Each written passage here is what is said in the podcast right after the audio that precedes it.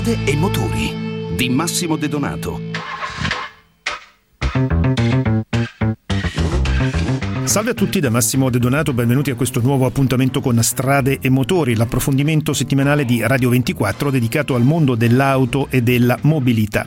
È in corso dallo scorso 21 aprile il Salone Automobilistico di Shanghai, un salone in presenza, un grande segnale di ripartenza per la Cina dopo lo scossone Covid-19 confermato anche dalle vendite di settore. Nei primi tre mesi del 2021 sono stati immatricolati ben 9 milioni 600 mila veicoli veicoli.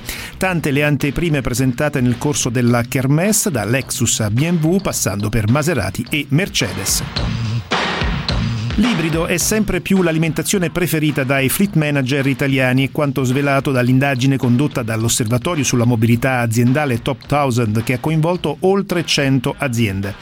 La risposta emersa è chiara. L'ibrido, in tutte e tre le sue declinazioni, è ormai una realtà per le imprese italiane, grazie anche alla crescente offerta delle case automobilistiche. Negli ultimi 30 anni il costo delle batterie a litio è calato del 97%. Lo ha messo in evidenza l'MIT di Boston che ha anche ipotizzato un ulteriore calo del 68% da qui al 2050. Un'ottima notizia per il mondo della mobilità elettrica che presto potrebbe davvero diventare dal punto di vista economico alla portata di tutti. E sempre a proposito di veicoli elettrici, è in vigore dal 20 marzo il sistema di etichettatura europeo per i veicoli elettrici. Si tratta di uno standard per identificare le tipologie di sistemi di ricarica. Ma come funziona? Le etichette conformi alla normativa UE devono essere applicate sia sui veicoli sia sulle colonnine e questo consente per la prima volta in Europa l'identificazione delle varie tipologie di sistemi di ricarica disponibili sul mercato. Un sistema che ricorda ovviamente quello degli idrocarburi tradizionali. Il Covid-19 ha contagiato tutta la filiera dell'auto, anche l'import-export della componentistica hanno ceduto sotto il peso della pandemia incassando perdite a doppia cifra. Lo ha confermato Anfia analizzando i dati Istat sul commercio estero. Ascoltiamo la scheda.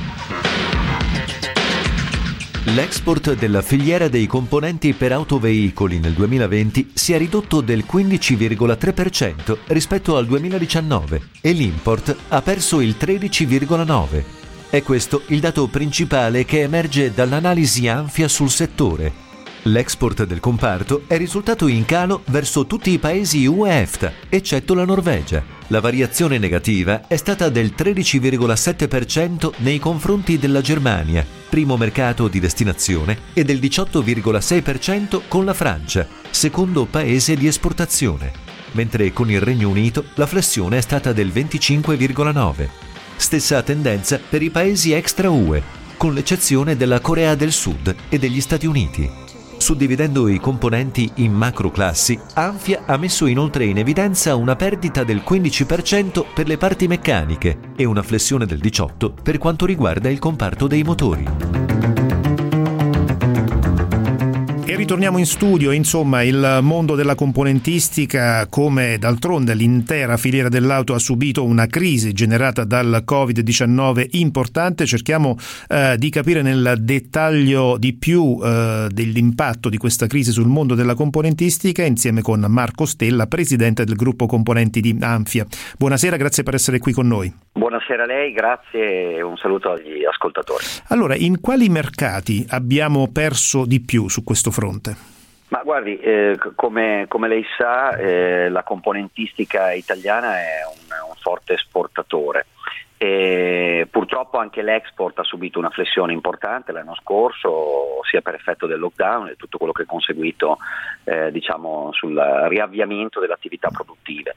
E in particolar modo per noi i paesi più rilevanti sono Germania, Francia e Regno Unito e, e quindi sono stati colpiti, se vogliamo, con, eh, tirando le somme alla fine dell'anno, con un, un, buon recupero nella seconda parte dell'anno, per esempio per la Germania, dove alla fine il calo è stato minore che il calo generale complessivo. E, e, per esempio invece con un impatto più forte nel Regno Unito, probabilmente per effetto anche del perdurare più a lungo del lockdown in quel paese o di una ripartenza più lenta della, della, filiera della supply chain. Per quanto riguarda invece le aree della componentistica italiana, quali sono state quelle che hanno sofferto di più? Ma guardi, in generale eh, purtroppo stato, sono stati colpiti un po' tutti i settori, forse quello che ha in termini numerici con quasi meno 18% è stato quello dell'export dei componenti relativi al powertrain, mm. eh, ma pure i pneumatici per esempio hanno avuto una flessione del 16% e le altre componenti meccaniche, i componenti elettrici pure, eh, quindi ahimè eh, come dire, è stato generalizzato, ovviamente era l'effetto come dire, della riduzione dei volumi produttivi di autoveicoli all'estero sui vari mercati e quindi eh, questo ha impattato trasversalmente. Eh, a proposito di volumi eh, produttivi, abbiamo analizzato in questi mesi molto spesso la situazione eh, in Italia e in Europa. Eh, come sta andando questa lenta ripresa del mercato dell'automotive, eh, ovviamente dal vostro osservatorio privilegiato? Ma come le dicevo, nella, nell'ultima parte dell'anno scorso c'è stato per alcuni aspetti un, un recupero abbastanza rilevante eh, rispetto ai disastri della, della, prima parte dell'anno, eh, dove ricordo che eh, solo nel nostro paese per effetto del, del, lockdown e della chiusura delle concessionarie si sono persi eh, quasi 500.000 eh, veicoli venduti, mm. eh, che quindi sono stati in meno.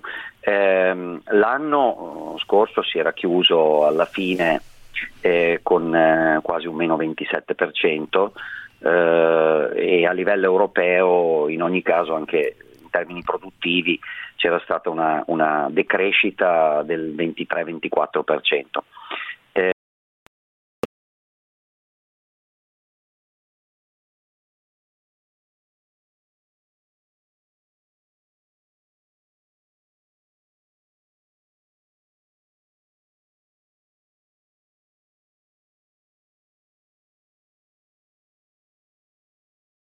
Cronaca, per esempio il tema legato alla scarsità dei semiconduttori, il tema legato alla reperibilità e ai prezzi delle materie prime, eh, l'acciaio in primis, ma anche i materiali plastici, in cui eh, per una serie di fattori eh, si, si verificano sul mercato anche proprio vere e proprie situazioni di criticità nel reperire le materie e nel far arrivare alla fine l'alimentazione alla filiera e questo in qualche modo incide anche sul risultato produttivo.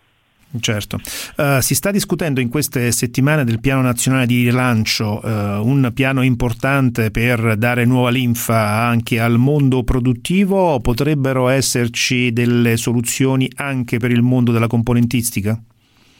Ma guardi, sembra di eh, ripetersi da questo punto di vista, per noi il, l'elemento essenziale, oltretutto nei giorni scorsi con alcune eh, notizie stampe, alcuni incontri che ci sono stati, l'argomento è riemerso anche da parte del governo, quindi lo stesso Ministro Giorgetti e lo stesso Premier hanno ricordato l'esigenza di un tavolo automotive che si occupi della, della transizione.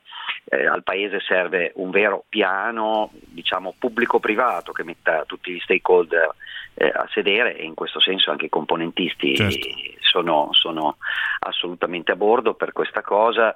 Eh, tra le nostre proposte da tempo fatte pervenire al governo ci sono la semplificazione e il rafforzamento degli strumenti di politica industriale, programmi di riqualificazione delle competenze del capitale umano, interventi ovviamente finanziari a sostegno delle imprese, sia per investimenti che per ricerca, che per appunto il retraining e il reskilling delle persone, che nella, eh, sarà fondamentale come asset per eh, vincere la sfida della transizione.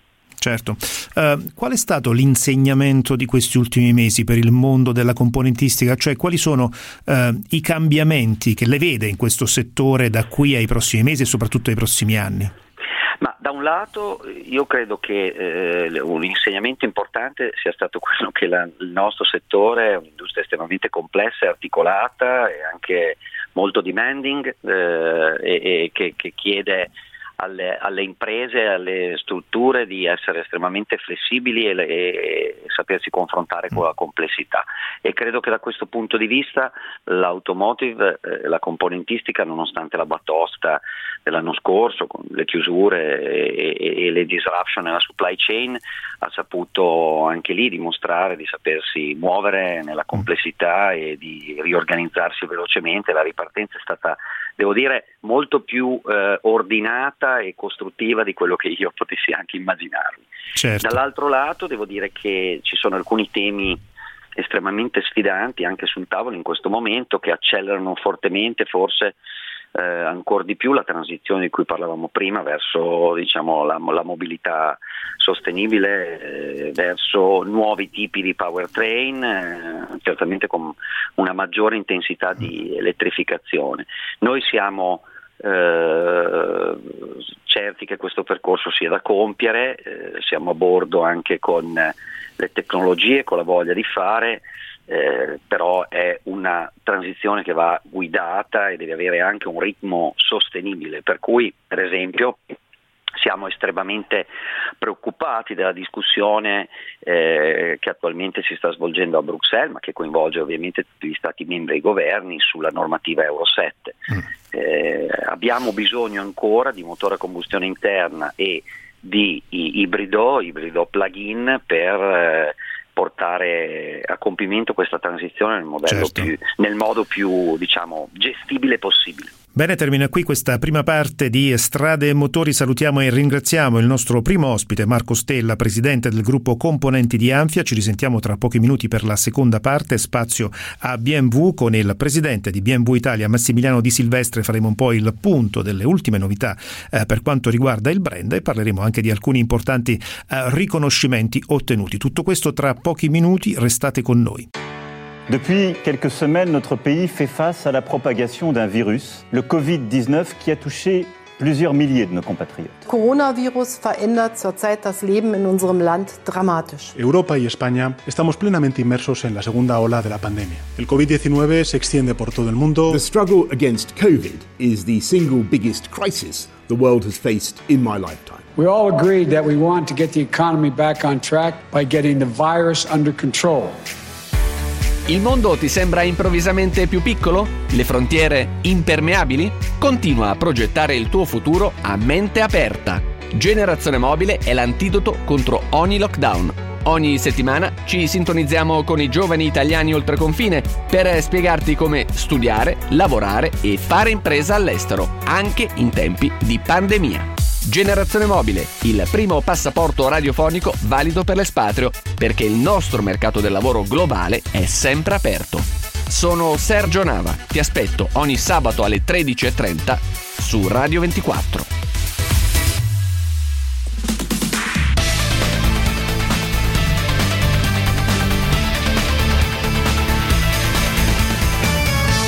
Strade e motori Seconda parte di Strade e Motori, ancora ben trovati da Massimo De Donato, come vi anticipavo nel corso del precedente appuntamento in questo spazio solitamente dedicato appunto alle case costruttrici, ci occupiamo oggi di BMW, cercheremo di fare un po' il punto della situazione, parleremo eh, di i4, di X, parleremo di mercato, ma parleremo anche del uh, premio, del nuovo premio uh, sulla sostenibilità vinto da BMW anche in Italia e non è la prima volta, ne avevamo già parlato nel corso di un precedente appuntamento, facciamo Facciamo tutto questo in compagnia del nostro ospite che è Massimiliano Di Silvestre, presidente di BMW Italia. Buonasera, grazie per essere qui con noi. Buonasera grazie ancora per l'invito.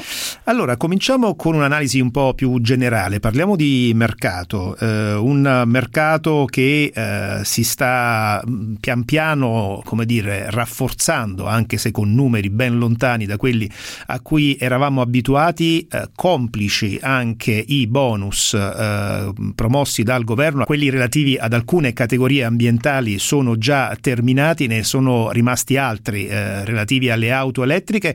Eh, qual è il suo punto di vista sull'andamento di questo strano mercato italiano? Il primo quarter dell'anno 2021 ha segnato una crescita importante rispetto al periodo eh, del 2000, all'equivalente periodo del 2020, ma anche se vogliamo per un motivo assolutamente logico, nel senso che eh, diciamo a marzo del, eh, purtroppo a marzo dell'anno scorso eh, le nostre aziende erano chiuse, per cui c'è stato anche un rimbalzo tecnico nel mese di marzo che poi ha influenzato il risultato del primo trimestre dell'anno. Ehm, diciamo che per quanto ci riguarda abbiamo iniziato noi l'anno con, una, con performance molto importanti sia per il marchio BMW, eh, per il marchio Mini e per il marchio Motorrad eh, e questo un po' è frutto del lavoro che era stato avviato lo scorso anno che ci ha portato un po' a lavorare con, a rivedere con grande attenzione eh, le esigenze, lavorare sulle esigenze dei clienti partendo da quelle che sono le aspettative del mercato, non più eh, basandoci solo su quelle che sono le nostre idee. Un lavoro molto attento che mira a, ad offrire ai clienti delle esperienze noi chiamiamo memorabili sia sull'online eh, sia diciamo sul digitale. Quindi oggi siamo tutti assolutamente consapevoli che la customer journey, cioè il viaggio che il cliente fa all'interno del processo di acquisto di un'automobile, passa ripetutamente attraverso diciamo, il fisico e il digitale. Quindi accanto poi a questa considerazione c'è un'offensiva di prodotto 2 o 4 ruote eh, che comunque segna la differenza sul mercato. Noi abbiamo lanciato da poco la mini elettrica, da pochissime settimane la BMW iX3, quindi la X3 completamente elettrica, per poi passare al lancio delle M3 e le M4 che sono le, le, le sportive eh, di lusso no? eh, de, de, de, del brand BMW BMW e tra le moto mi piace ricordare anche la BMW R18. Un'attenzione particolare alle aspettative del mercato, diceva uh, lei prima. Bene, allora cerchiamo un po' di approfondire queste, queste aspettative. Cosa uh, vuole il mercato oggi? Dove sta andando? Ma soprattutto la domanda è, nel momento in cui termineranno gli incentivi che hanno avuto uh, ovviamente una ricaduta anche su una buona parte dei modelli di cui parlava prima, cosa succederà secondo lei a questo mercato? Le aspettative del mercato oggi sono assolutamente chiare, c'è una voglia eh, molto evidente e molto marcata di sostenibilità. Quindi gli italiani ricercano uno stile di vita molto più sostenibile e questo approccio alla sostenibilità investe ovviamente anche la mobilità degli italiani, soprattutto ora che l'auto, l'automobile è tornata centrale nella vita delle persone.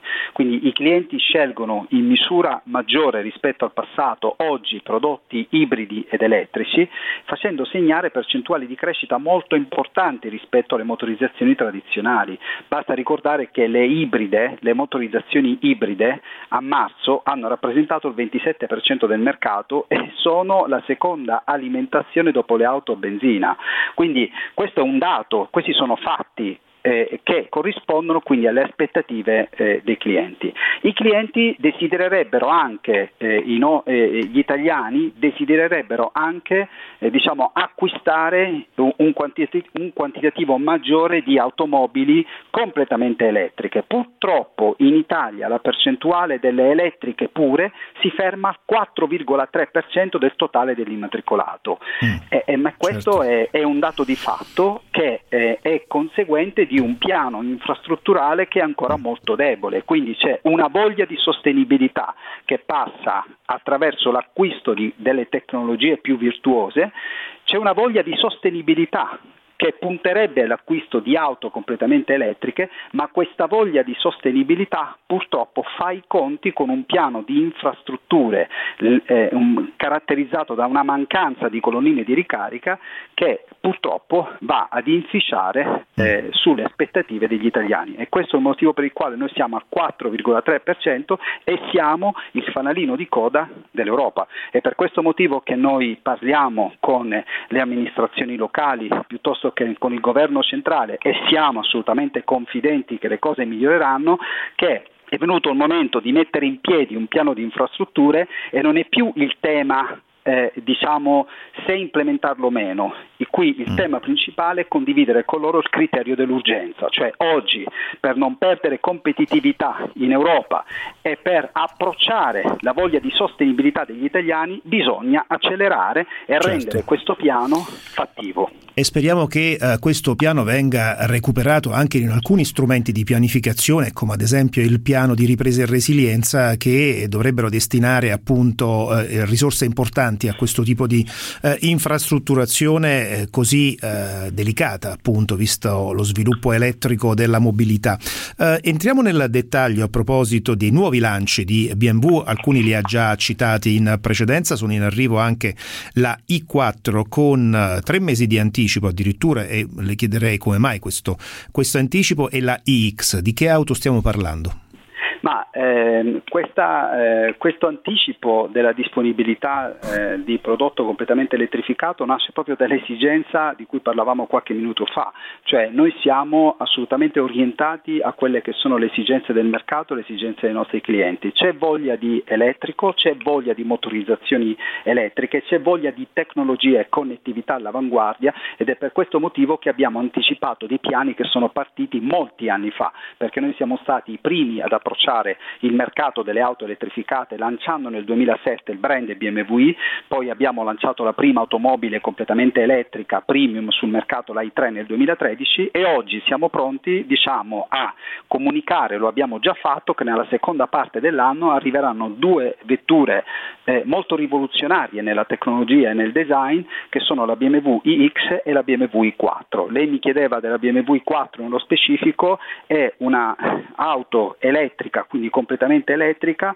una Gran Coupé con un DNA completamente sportivo eh, eh, e diciamo che è, è, un'auto che rappresenta poi una potenza specifica molto elevata, parliamo di, di un'auto con 530 cavalli, un propulsore elettrico consente delle accelerazioni impressionanti e, e la risposta di guida è, è, che è una risposta assolutamente emozionale perché eh, noi il, quello che vogliamo e, e, lavoriamo ogni giorno per dimostrare che anche la mobilità elettrica eh, sia possa essere abbinata alla gioia e all'emozione eh, di una BMW tradizionale. Quindi ehm, la dinamica di guida sportiva della i4 deriva anche dal fatto che le sue prestazioni non sono assolutamente ottenute a discapito del comfort di guida, è una coupé, eh, un gran coupé completamente elettrica, quindi adatta all'uso di tutti i giorni eh, e, e soprattutto ha un'autonomia molto elevata perché è un'autonomia fino a 600 km seguendo i criteri WLTP e eh, ovviamente eh, la tecnologia del telaio della BMW 4 è progettata anche per il comfort diciamo sulle lunghe distanze, quindi è un'auto che vale per la città ma è un'auto che vale anche per i lunghi viaggi. Secondo ecco. una tendenza che si sta affermando sempre di più. E a proposito di eh, lunghi viaggi, non è certo questa l'unica BMW adatta eh, per le lunghe traversate, noi ne abbiamo provata in realtà un'altra, una Touring, la 330e X-Drive, una ibrida davvero molto interessante. Ascoltate la scheda. Fa parte della grande famiglia della serie 3, la BMW 330e X-Drive, una plug-in hybrid in versione Touring, cuore sportivo ma tanto spazio per la famiglia e per il lavoro il motore è un 4 cilindri Twin Power Turbo da 2 litri in combinazione con un propulsore elettrico integrato nel cambio automatico Steptronic a 8 marce. Questo powertrain hybrid sviluppa complessivamente 251 cavalli di potenza, ai quali si aggiungono ulteriori 40 cavalli disponibili per un massimo di 10 secondi, grazie alla funzione Boost. Dotata di trazione integrale X-Drive, la 330e Touring accelera da 0 a 100 km in 6,2 secondi e raggiunge una velocità massima di 214 km orari. La sicurezza è garantita dai vari sistemi di assistenza alla guida. La 330e può contare, tra gli altri, sul controllo adattivo della carreggiata, sull'avvertimento di presenza di pedoni o ciclisti e sul rischio di tamponamento con funzione di frenata. Pensata per i grandi viaggi e per la famiglia, questa 330 Touring è lunga 4,71 m e ha un bagagliaio con una capienza che può arrivare fino a 1500 litri. E rientriamo in studio, vi ricordo che è possibile anche vedere la prova della 330X Drive collegandosi al sito di Radio 24 www.radio24.it e cercando la nostra trasmissione Strade e Motori all'interno della quale eh, ci sono tutti i video delle nostre prove su strada. Ritorniamo a parlare con Massimiliano Di Silvestre, presidente di BMW Italia di sostenibilità, questo perché BMW ha appena ritirato un premio importante sul tema dell'elettrico, si tratta del uh, Best Brand 2021 eh, per i consumatori italiani sul fronte della sostenibilità. Cosa rappresenta per voi questo premio? Rappresenta moltissimo, eh, rappresenta il messaggio che siamo sulla strada giusta, lavoriamo con entusiasmo, passione, ho la fortuna di lavorare ogni giorno con un team straordinario qui in BMW Italia eh, per ribadire questo approccio alla sostenibilità del gruppo che è partito 50 anni fa, quando nel 1973 abbiamo creato questo ufficio di protezione ambientale a Monaco di Baviera. Da quest'anno noi abbiamo integrato anche il rapporto di sostenibilità nel bilancio dell'azienda per maggiore trasparenza e autorevolezza e anche come chiaro, eh, come chiaro segno di approccio olistico al tema. I nostri obiettivi infatti si estendono ora all'intero ciclo di vita del prodotto, quindi dalla scelta energia pulita alla catena di approvvigionamento, eh, dalla produzione fino al recycling completo, completo dei prodotti.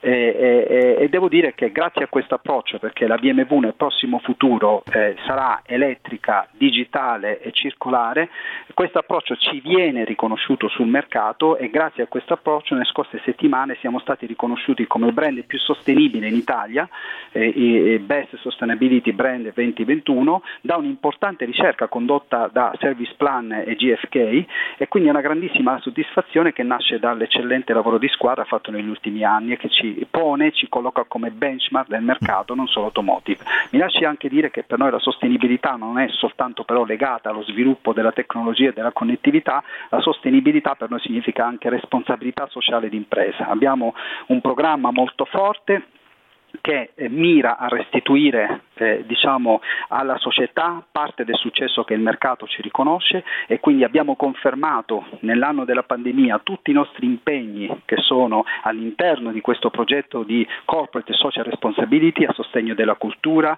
dell'inclusione sociale, del dialogo tra le varie anche eh, culture piuttosto che l'assistenza stradale e, e, e confermiamo questi impegni nel 2021. Termina qui anche questa seconda parte di Strade e Motori. Salutiamo e ringraziamo il nostro ultimo ospite Massimiliano Di Silvestre, presidente di BMW Italia. Ovviamente seguiremo nelle prossime settimane con grande attenzione questi nuovi lanci, quello della i4 e della iX. Per questa settimana invece termina qui la nostra trasmissione, torna come al solito sabato intorno alle 22. Prima di lasciarci vi ricordo il nostro indirizzo email che è strade.motori radio24.it. Un saluto e un buon viaggio a tutti da Massimo De Donato.